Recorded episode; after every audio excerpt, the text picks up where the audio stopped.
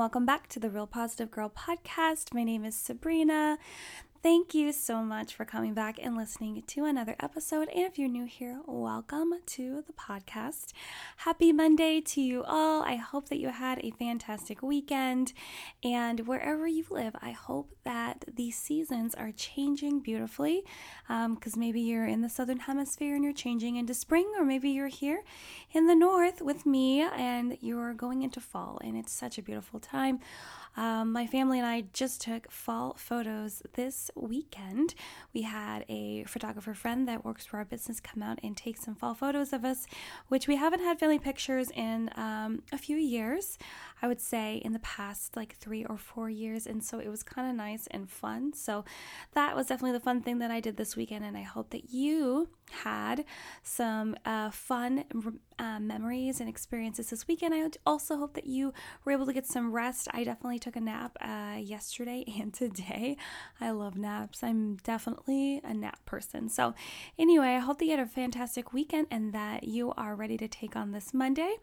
And I hope that whether your day is just beginning in the middle or towards the end, that you're having a fantastic day. And if you're having a tough day, I always encourage everyone, every single episode, to do the five minute reset, which is to take at least five minutes to be by yourself that gives you the opportunity to restart, reboot, reset your day right then and there, come back to baseline, and it also gives you the opportunity to take a break from any stressors or issues or problems that you are currently dealing with. You know, you can kind of let uh, those burdens like fall off of your shoulders.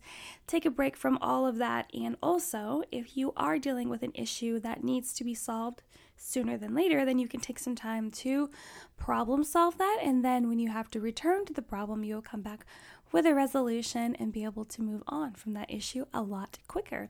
I always encourage everyone to make a list of at least four items that you are grateful for, and those can be really small, really big, really medium sized things. You know, you can be grateful, like me, I was grateful that someone was able to come and take some beautiful photos of my family. Um, you can be grateful that you are able to go out and get some more fall decor for your home and spend some time decorating your home. You can be grateful that you were able to spend some time doing fall activities with friends or even just going to the store if that's a new experience for you during this time of the pandemic. Whatever it may be, you can be grateful for it. And so I encourage you to make a list of at least four things. And then, last but not least, before you leave your five minute reset, please make sure that you are feeling at least neutral, if not positive, about the rest of your day because I am not here to diminish what you're going through because whatever you're going through and any struggles that you're currently experiencing are super important and they need to be um, dealt with and how you how you would like to deal with them. But um, it's a lot easier to get through those negative times by focusing on the positive, and you were able to name at least four things that were positive if you made that gratitude list, and hopefully that'll help to shift your mindset and change your perspective and really just help you focus more on those positives to get you through the negative. But I do hope that you are having a great day this Monday.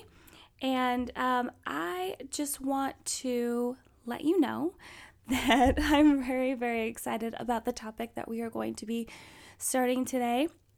Today, uh, this week, we are going to be talking about trauma, and I'm excited about it because it's something that I struggle with, and it's something that I feel like a lot of people struggle with, endure, and maybe don't know a lot about, or don't know what to do about it, or maybe you know tons about it, and this will just be like a refresher for you. But yeah, this week we are talking about trauma, and today, Monday, we are going to start with what is trauma because typically when we start on Mondays, we talk about what the topic is, and then we go more in depth during the week. So let's go ahead and just jump right in.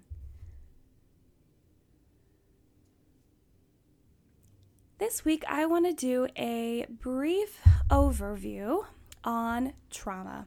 I myself have experienced a lot of trauma as a child, and it has followed me into my adult life, causing more issues for sure, for sure, wreaking havoc.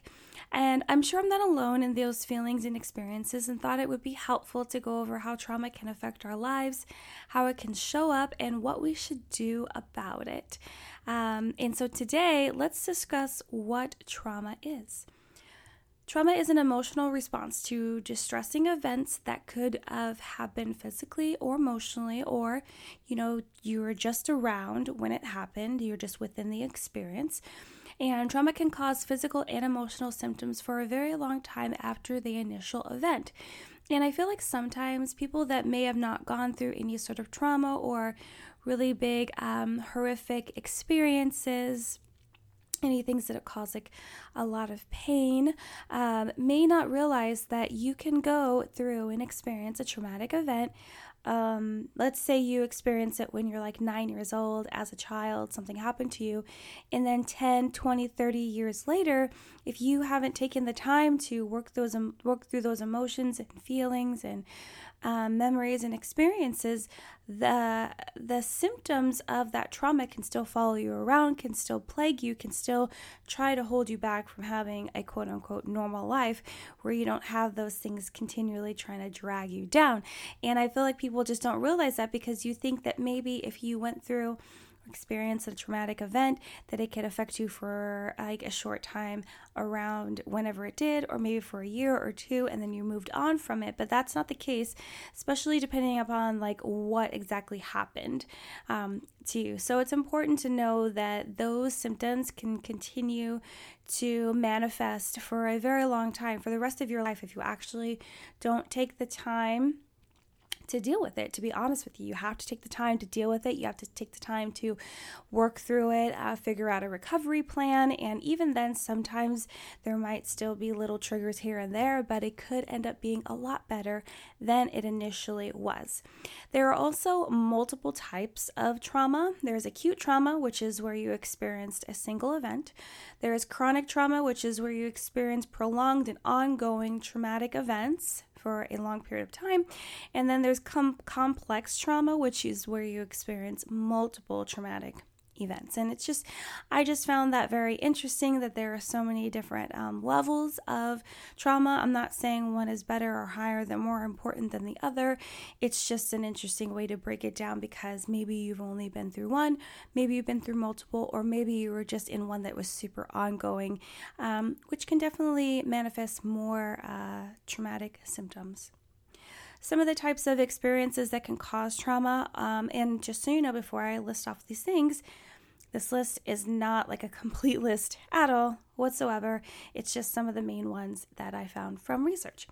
Uh, so these experiences are rape, domestic violence, just general abuse, severe illness or an injury, natural disaster, death of a loved one, um, which can be uh, someone that's in your family or even a close friend, you know, whoever's close to you, could be a loved one, or even witnessing violence. So there's just a good big handful of things that can cause trauma to happen to you. And I like that I'm able to give you such a broad range of things that could cause trauma uh, because then you realize that it's not just just rape which is such a horrific event but it's also um, a natural disaster. Let's say you live in a part of the country that continually uh, suffers from natural disasters or from like you know uh, those storms that roll in, um, that could definitely cause trauma for you, or even just witnessing um, a, a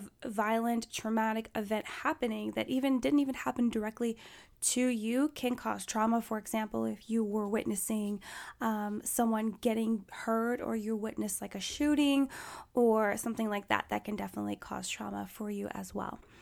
And I want to make sure I mention that no matter what it was that you have gone through, it's still very much important. It's very relevant and it matters. It matters. Um, and no one no one trauma is worse than another because all experiences are bad. Like all of those things are bad.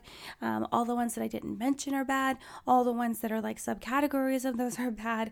I am not saying that um, because I listed rape first, so that is like the worst one um, or that it is the one that should have the most attention. That is not true. I'm just telling, and I want you to know that because maybe you're like, oh, I, I, I don't know why you're making this such a big deal, Sabrina, because, you know, no one would think that. But you're wrong because people do think that. They think that uh, certain experiences are worse than others and need to be treated differently. And I feel like that could be true in the aspect of how to um, remedy the situation or develop a recovery plan.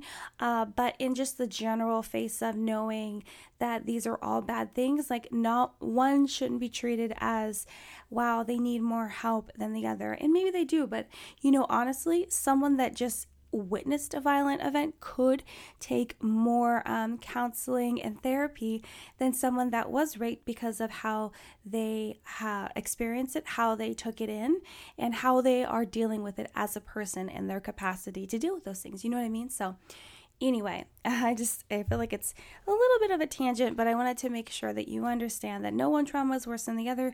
They're all bad, they're all terrible, and they all matter. And whatever may have happened to you matters, okay? Yours isn't less than someone else's because they said so or because it seems worse. Okay, so let's talk about some symptoms that could show up after experiencing trauma and as it continues to affect you. So, the first one I want to mention is avoiding things that remind you of the trauma, including memories. Um, this is one of the classic ones. I mean, they're all pretty classic, but to me, uh, but it's it's because obviously you don't want to be reminded of that thing and you don't want to um, peruse your mind or talk with other people about memories that could definitely bring up those bad experiences, right?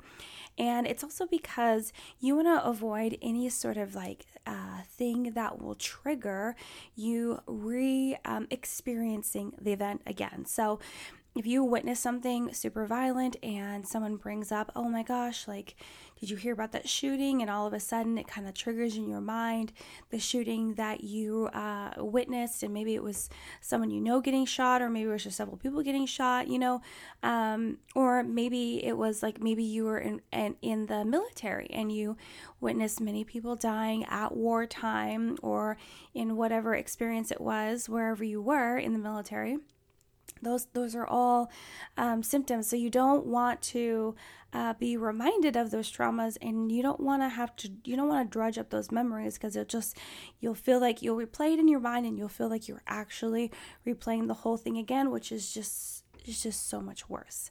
The next symptom that I want to mention is uh, irritability, anger, and other emotional responses to even the smallest things. So, you know, if you, it's, and I feel like that this symptom is more uh, specific to it happening recently. Um, so let's say something, the thing happens, whatever the traumatic event was that happened, and then directly after that, for a while, you are really irritable, really angry, really um, have high emotional responses to even the smallest things going wrong, or just being kind of off, or just someone just getting in your space or just really violating um, any sort of boundaries that you didn't even realize you had because uh, this experience, this negative experience, has heightened those things. So, um, and I feel like this could still happen down the line. Like if you were triggered by a memory or an experience, and it, it you suddenly feel like you're replaying it, and then you could suddenly fall into also feeling irritable, angry, more emotional about certain things for a time being um, thereafter for a while because you feel like you just relived it all over again. So it's definitely one of those symptoms. Uh, the next one is flashbacks to the event. So, if, like I said, if someone brings up something that triggers the memory for you, you might have flashback memories of it happening again in your mind. Uh, that's uh, that some people can have can really struggle with because you might feel like you actually get caught up in the memory and that you have to go all the way through the memory. And what I mean like that is it's hard for you to try to escape, quote unquote, escape um, the movie that is happening in your mind of replaying the trauma that is happening. So, um, and if you aren't, if you don't go, if you don't go, sorry guys, I keep hitting the mic because I'm so like animated. Uh, if you don't go through therapy or counseling or through uh, or become aware that what is happening is happening, that you are having those flashbacks, then you can really get stuck in having to replay those memories in your mind and not being able to just um, cut it off, stop it, and take a step back and and get out of it. And I just I feel like flashbacks for me will happen for some of the things that have happened to me. Um, all of a sudden, it's definitely there's definitely usually a trigger. Sometimes I won't even realize that uh, something someone said or like a smell or uh, something I ate or whatever will trigger those memories and they'll come. But I have learned to be able to step out of them. Um, sometimes it's harder than others. It just depends on how I'm feeling emotionally and how mentally strong I am that day. I'm sure that is the same for others. But yeah, flashbacks are definitely a symptom of trauma. The next one is sleeping problems and or bad dreams. You could definitely have both or one or the other um, because of the stressors of if you're continually replaying what happened in your mind, if it's uh, just instilling a lot of fear and uncertainty in you, then yes, you could definitely struggle with sleeping because you're worried about it, you're stressed about it. Um, maybe you feel some sort of self blame or guilt when you shouldn't if something has happened to you, um, and or whatever part you feel like you may have played in it. I don't know, but yeah, those things can definitely keep you up at night, or they can give you bad dreams. I was definitely someone that experienced tons and tons of bad dreams. I don't experience them as much anymore, but as a child, I for sure did uh, because I internalized so many things, especially visually visually is like my primary source of being able to remember things. So i tend to get a lot of flashbacks and memories uh, just coming up in my mind. It kind of drives me crazy. But i do appreciate that way of learning things and remembering things in other parts of my life. But when it comes to trauma it's definitely not fun. And um, yeah and it caused me a lot of bad dreams because bad dreams are visual. So, uh, yeah, that's definitely one of those ones. Uh, the next one is self blame. Uh, like I just briefly mentioned, you might uh, be caught up in blaming yourself for what happened, whether you were responsible or not, or part of the part of uh, what caused what happened or not. Um, I feel like it's more of the not. Generally, I would say probably at least 75% of the time, it's not, at least, probably more, um, that it's not your fault. You're just taking on blame because uh, the person that was involved in the trauma decided to blame you and place blame on you um, or manipulated you into thinking that it was your fault when that's not true. Um, but yeah, self blame is, and, and that can carry on for a long time. And you can find yourself continually tacking on, even you stepping, um, not being the most perfect person at all, and continuing to pile on self blame on yourself because you just feel like you're just not meeting the mark. You're not the best person. You're not perfect. And um, the expectation for you was to be perfect by the accuser or the person that was involved in the trauma, um, and that can really, really, really hold someone back from becoming their best self for sure. The next one is shock and denial. You know, a lot of times you go through a traumatic event, you want to deny that it happened. You're in shock. You didn't you don't even know how to respond to it. You need some time to actually um, ingest what happened. That's a terrible choice of words, but you know what I mean. Really take it in um, but yeah, a lot of times people can be in shock and they can be in denial that it actually happened. Sometimes denying that it actually happens makes it a lot easier for you to move on. I am not saying that that is a healthy choice or tactic to take when you go through a traumatic event, but people find that it can be really helpful in the moment to deny that it even happened because then they don't have to think about it, then they don't have to work through it, then they don't have to talk about it. It's just trying to pretend that it didn't even happen. Um, because even taking the moment to think about why would this happen to me? How could this have happened to me? Did I let this happen to me? And all those kind of thoughts start to flood in. The next symptom is anxiety and fear, super classic. Obviously, fear I mentioned before. You know, you can be fearful of it happening, the experience happening again, getting worse, um, other people finding out, um, having shame, you know, involved and built in. That's just awful. And anxiety, again, same thing, that it'll happen again, um, that you don't know when it's going to happen again, and that other people will find out, shame will be involved. Um, those are definitely classic symptoms that uh, happen more often than not with most experiences of trauma. The next one is feeling disconnected and numb. Um, especially, I feel like if you if you have shame of whatever event transpired, you just want to be disconnected and you don't want anyone to know um, what happened or what your experience was and anything about it because it could just make you feel worse. Also, um, I have a feeling that being disconnected and numb can happen, you know, when it's super violent, or it could happen in any any cause of trauma. To be honest with you, uh, but it could it just causes you to not want to feel anything because you have just already felt so much, um, or you might want to feel disconnected because if there are too many factors and triggers out there in your normal quote unquote normal life outside of the trauma, then you might want to just be disconnected uh, from everyone else so that you don't have to endure um, go uh, experiencing any of those triggers uh, but also you might just feel like you, your your mental state has changed and you just can't connect with anyone um, at this period of time and i say it like that as if it's not forever because it's not it's just not forever. It's something that you have to work through in your recovery of the trauma. Um, and I want to make sure that I phrase it that way so people understand that it's not forever. The second to last one I want to mention is withdrawing from others. Again, disconnecting. You don't want to be around people because they might um, trigger those memories, trigger those experiences, um, or, you know, you might need to withdraw from certain people because they're connected to someone else that was involved in the trauma.